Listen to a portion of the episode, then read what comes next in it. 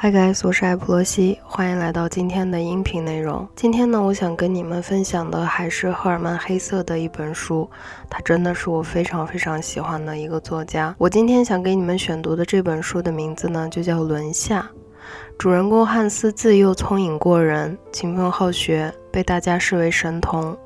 他被送入一个神学院学习，受大家庭和社会的影响，他功名心切，在与世隔绝的学校里拼命学习，没有半点空闲，身心健康受到损害。汉斯用功过度，身体衰弱，成绩倒退，之后得了神经衰弱症，使他没有办法再继续学业。那这本书呢，主要是控诉德国旧的教育体制的小说，被认为有浓厚的自传色彩。这本书我是在有一次去哪儿的飞机上一口气看完了，看完了之后心里确实挺难受的。但是我觉得赫尔曼·黑瑟他对于细节的描写真的很厉害，所以今天就挑选一些很触动我的描写来跟你们分享。第一个想跟你们分享的内容，他是这么说的：为了避免负担过重。不致因智力训练而疏忽了对心灵的照拂。每天早晨开课前一个小时，汉斯可以去听坚信理课程。从布伦茨的教义问答手册中，在熟记并背诵问题与答案时，让宗教生活那振奋人的气息滋润他年轻的心灵。只可惜，这本该神清气爽的时刻，汉斯却毫无兴趣。自己放弃了天赐之福，把时间都用在学习世俗科学上了。他把事先准备好的纸条偷偷塞进教义问答手册，都是些希腊文、拉丁文单词或练习题。在偷偷摸摸做这些小动作时，他会经常良心不安。每次校长走到身边，或者是叫到他的名字，他都会胆战心惊。轮到他回答问题时，他额头上都是汗珠，心跳加速，但他的答案总是准确无误，发音也无可指责。校长对此十分看重。夜晚，他在家里舒适的灯光下完成白天积累的默写或背诵作业，并复习和预习，在安静怡然的家庭气氛中完成课业。周二和周六一般要学习到十点，其他日子到十一二点甚至更晚。父亲有时抱怨太费灯油，但看到孩子勤奋努力，满意与骄傲之情油然而生。偶尔有点闲暇时间，或者星期天，他毕竟占了我们生活中七分之一的时间。总有人劝他抓紧时间读一些学校没有涉及到的作家的作品，或者复习复习语法。于是汉斯尽量打起精神，散步时也不忘学习。他明显睡眠不足，眼圈发黑，像被驱赶着，默默地四处游荡。接下来这一段呢，是他即将快要去考试的时候，他是这么写的：他跑到镇子边很远的一个叫做天平的地方，那儿河水很深，缓缓流过高大的灌木丛。他换上泳裤，手伸进清凉的水中，又用脚试探了一下水温，不禁打了一个寒战，然后一猛子扎进河中。他迎着和缓的水流慢慢游着，感觉这些天站在身上的汗渍和恐惧慢慢褪去。清凉的河水拥抱着他消瘦的身体，他内心重新涌起对美丽家乡的喜爱。他快游一会儿，休息一下，再接着游，让舒适的清凉和疲乏包围自己。然后脸朝上顺流而下，倾听成群结队飞转成金色小圈的夜莺那细小的嗡嗡声，看傍晚的天空被急速飞翔的燕子划过，被消失在山后的太阳映出蔷薇红。他穿好衣服，悠闲的，有点晕晕乎乎的朝家走去。此时阴影已笼罩了整个山谷。路过商人萨克曼家的花园时。他想起小时候和几个小伙伴在这儿偷过生李子。经过督察员盖斯勒的小屋时，想起两年前在滑冰时希望对他的女儿献殷勤。她曾是小城最娇小、最优雅的女生，和他同龄。曾经他最大的心愿就是能和她说说话、拉拉手，可惜没能实现，因为他太害羞了。后来他被送到寄宿学校，汉斯几乎想不起来他的模样了。这些以前的事儿重新浮上心头，仿佛从遥远之地扑面而来，带着浓烈的色彩和他从未体验过的奇妙的、充满遐想的气息。还有一天的假期，他一觉睡到天大亮，享受着难得的自由。中午去车站接父亲，他依然沉浸在斯图加特带给他的所有享受中。如果考试通过了，我可以满足你几个愿望。他心情不错。你想想准备要什么？不不。男孩叹着气说：“我肯定通不过，傻孩子，在我后悔前最好提出你的要求。那我放假能钓鱼吗？当然可以，只要通过了考试。”第二天是礼拜天，下了会儿雷阵雨，汉斯在自己的小屋里待了好几个小时，一边读书一边思考。他仔仔细细回想自己在斯图加特考试的情形，得出的结论是：这次实在太倒霉，绝对没有被录取的希望了。还有可恨的头痛，他越想越怕，终于忍不住疑虑重重地去找父亲：“爸爸，怎么了？我想问问关于我的愿望。我不想去钓鱼了。怎么改主意了？因为……呃，我想问我能不能……”快说，别整这滑稽样，说吧，你要怎样？如果这次没考上，我可以去全科中学吗？什么全科中学？他终于爆发了，上全科中学？谁给你出的这个馊主意？没谁，我就是想想罢了。他脸上罩着死一般的恐惧，但父亲丝毫没有注意。出去吧，出去吧！他不耐烦地笑着说：“你大概是紧张过度了。”上全科中学，亏你想得出！你以为我拿了经济学勋章吗？他不停地挥手表示拒绝，汉斯只得作罢，困惑而失望地走了出去。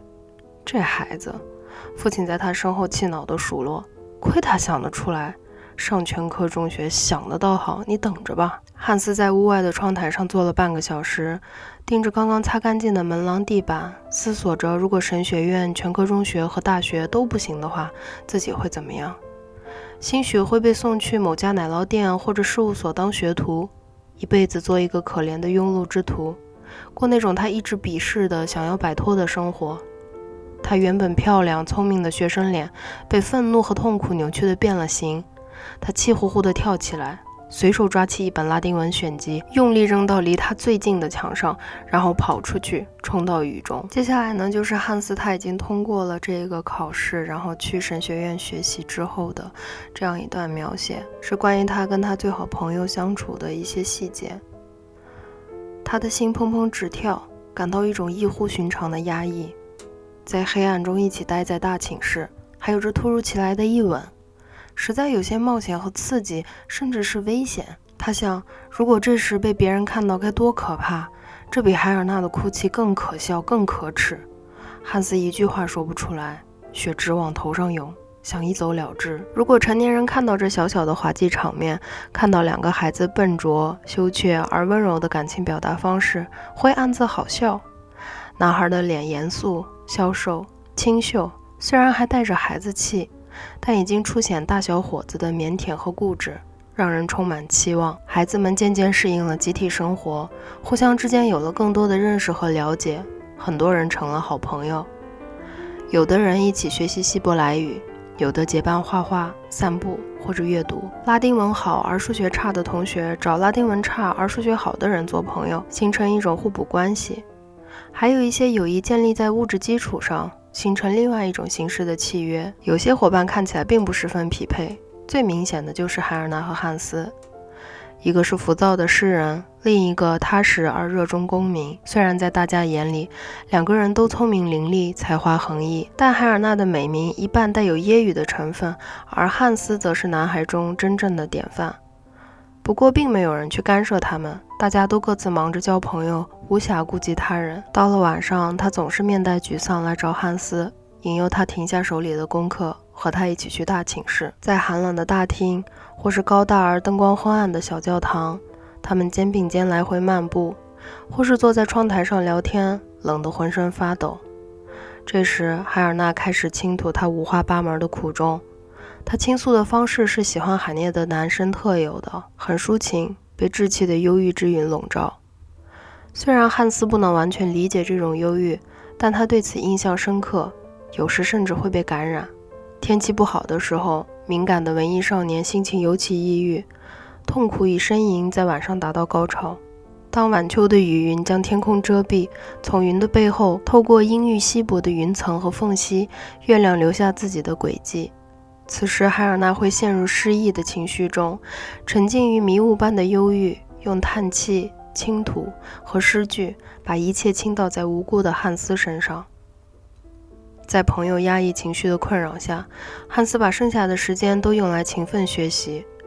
头痛病经常发作，他倒是有心理准备，可是成绩越来越差，感到疲倦的时候也越来越多。有时为了记住最基本的东西，不得不拧自己的皮肤，这让他感到十分焦虑。他隐隐觉得和这个怪人做朋友会把他的精力耗尽，他生命中未被触及的某个地方会受到伤害。然而，朋友的情绪越糟糕，哭得越厉害，他越觉得抱歉，对他也就更温柔，并为自己的不可或缺感到骄傲。此外，他也清晰地感到海尔娜这病态的情绪只是过剩的、不健康的冲动，需要发泄而已，并不是他的真性情。汉斯对海尔娜的倾慕一如既往地出自真心。当朋友朗读他的新诗，谈起自己的诗人偶像，或充满激情、表情丰富的朗诵戏剧独白时，汉斯觉得海尔娜仿佛借助一种自己没有的魔力，在空中漫步，被神性的自由和火热的激情环绕。乘着一艘河马神舟，与志同道合者一同飘然而去。以前，诗人的世界与他很陌生，也不怎么重要。现在，他被这流畅的文字、迷人的意象和令人心旷神怡的诗句所蛊惑，无法抗拒。他对这全新世界的崇拜与对朋友的欣赏交织成一种独一无二的感情。然后，接下来的这一段呢，是汉斯已经有了非常严重的精神衰弱之后。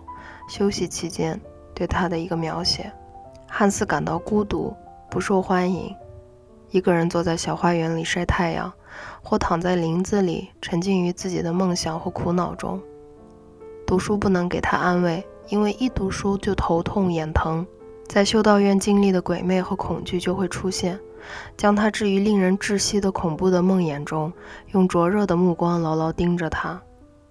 在孤独的困境中，另一个幽灵，一个假冒的安慰，开始走进病重的男孩，渐渐与他熟悉，变得不可或缺。那就是死亡的念头。搞到一把枪，或在林中随便找个挂绳子的地方上吊都很容易。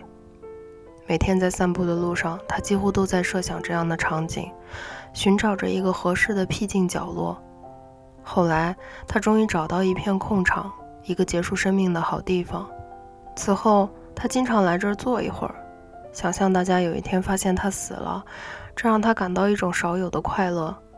挂绳索的树枝选好了，结实程度也试过，一切都已经就绪。他陆续准备好了给父亲的一封短信和给海尔娜的一封很长的信。人们发现尸体时就会找到他们。这些准备工作及其带来的安定感对他的情绪有一种良好的影响。有时坐在这不幸的树枝下，他感到身上的压力远离了自己，一种几乎可以说是快乐的舒适感涌上心头。为什么没早点掉在那根树上了事？他自己也不清楚。主意已定，死亡成了一件已经决定的事情，这让他感觉舒畅。就像远行之前人们喜欢做些特别的事儿，他并不拒绝在最后几天享受一下美丽的阳光和孤独幻想。一切已经就绪，他可以随时出发，在从前的环境里逗留一阵，看着那些对自己的危险决定一无所知的人的脸，这带给他特别而苦涩的幸福感。每次遇到医生，他心里都在想：“你等着瞧吧。”接下来，我想跟你们分享的就是这本书的结局的部分。他是这么描写的：基本拉特先生见儿子没回来吃饭，大发雷霆。九点钟，汉斯还没到家。他拿出那根好久不用的藤条，心想：这小子以为自己不再需要父亲的鞭子了吗？到了家可有他好瞧的。十点钟，他锁上大门。如果公子想要夜游，那他自己能找到待的地方。但他并没有睡去，而是怀着越来越大的怒气等着，等待有一只手试探门把手，小心地按响门铃。他想该如何教训一下游手好闲的儿子。这淘气鬼可能已经喝醉了，但他会清醒的。这个顽皮、滑头、卑鄙的家伙，看我不把他打个皮开肉绽！终于，睡意战胜了他和他的怒火。此时此刻，被父亲在远方威胁的汉斯，正安静地躺在黑暗而冰冷的河水中，顺着山谷缓缓而下。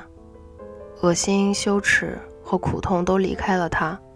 秋日寒冷的浅蓝色夜空俯视着他在黑暗中漂流的瘦弱身体，漆黑的河水戏弄着他的双手、头发和苍白的嘴唇。没有人看到他，没有人知道他是怎么掉进水里的，可能是迷路了，在一个大斜坡上滑了一跤，也可能他想喝水，结果身体失去了平衡。兴许他被水的美丽所吸引。俯下身时，宁静而深邃的夜晚和银色的月光笼罩着他，疲惫与恐惧在寂静中将他逼近死亡的阴影。白天有人发现了他，把他抬回家。诧异的父亲把藤条扔到一边，积攒了半天的怒气一下泄掉了。他没有哭，也没有流露出悲伤，可夜里却无法入睡。不时透过门缝望着自己那已经无声无息的孩子。男孩躺在干净的床上，额头依然显得优雅，面颊苍白并显出聪慧，仿佛命运多舛对他是一种特殊的际遇，是他与生俱来的特殊权利。前额和手上有些擦伤，泛着淡紫色，轮廓漂亮的脸庞好像在安睡，眼睛被白色眼皮覆盖，嘴没有闭紧。看上去很满足，几乎是快乐的样子。男孩的容貌仿佛开得正艳的花朵，突然夭折，被生生的从快乐的轨道上拉了下来。深陷疲惫、孤寂与哀伤中的父亲，也被这微笑的假象所迷惑。葬礼吸引了许多前来送葬和好奇的人，汉斯又一次成为了名人，引起了大家的关注。老师、校长。本城牧师又一次参与到他的命运中。他们拄着手杖，戴着节日礼帽，一同随送葬的队伍来到墓地。他们在墓边站了一会儿，轻声交谈着。拉丁文老师显得尤其悲伤。校长对他轻声说：“是啊，教授先生，他本来能出人头地的。可是优秀的人往往时运不济，这真是人间悲剧啊！”“是啊，基本拉特先生，这真是令人痛心。”他同情地说：“我也很爱这孩子的。我真是不明白。”基本拉特啜泣着：“他那么有天分，一切都顺利，上学、考试，可接下来却是一个又一个不幸。”鞋匠指着那几个穿着小礼服正走出公墓大门的先生，轻声说：“把孩子弄到这般田地，那几位先生也有份儿啊。”什么？基本拉特惊骇地跳起来，疑惑而讶异地瞪着他。见鬼！为什么这么说？别激动，我的好邻居。我说的只是学校里的先生罢了。为什么？怎么会这样？没别的。您和我，我们在某些方面可能也耽误了孩子。您不这样认为吗？小城之上是一片欢快的淡蓝色天空，河水在山谷中闪耀。密布的山峦柔和苍翠，热切地伸向远方。鞋匠苦笑着，挽着基本拉特的手臂。在这寂静的时刻，基本拉特怀着异常痛苦的思索，迟疑而羞愧地向他惯常存在的低地走去。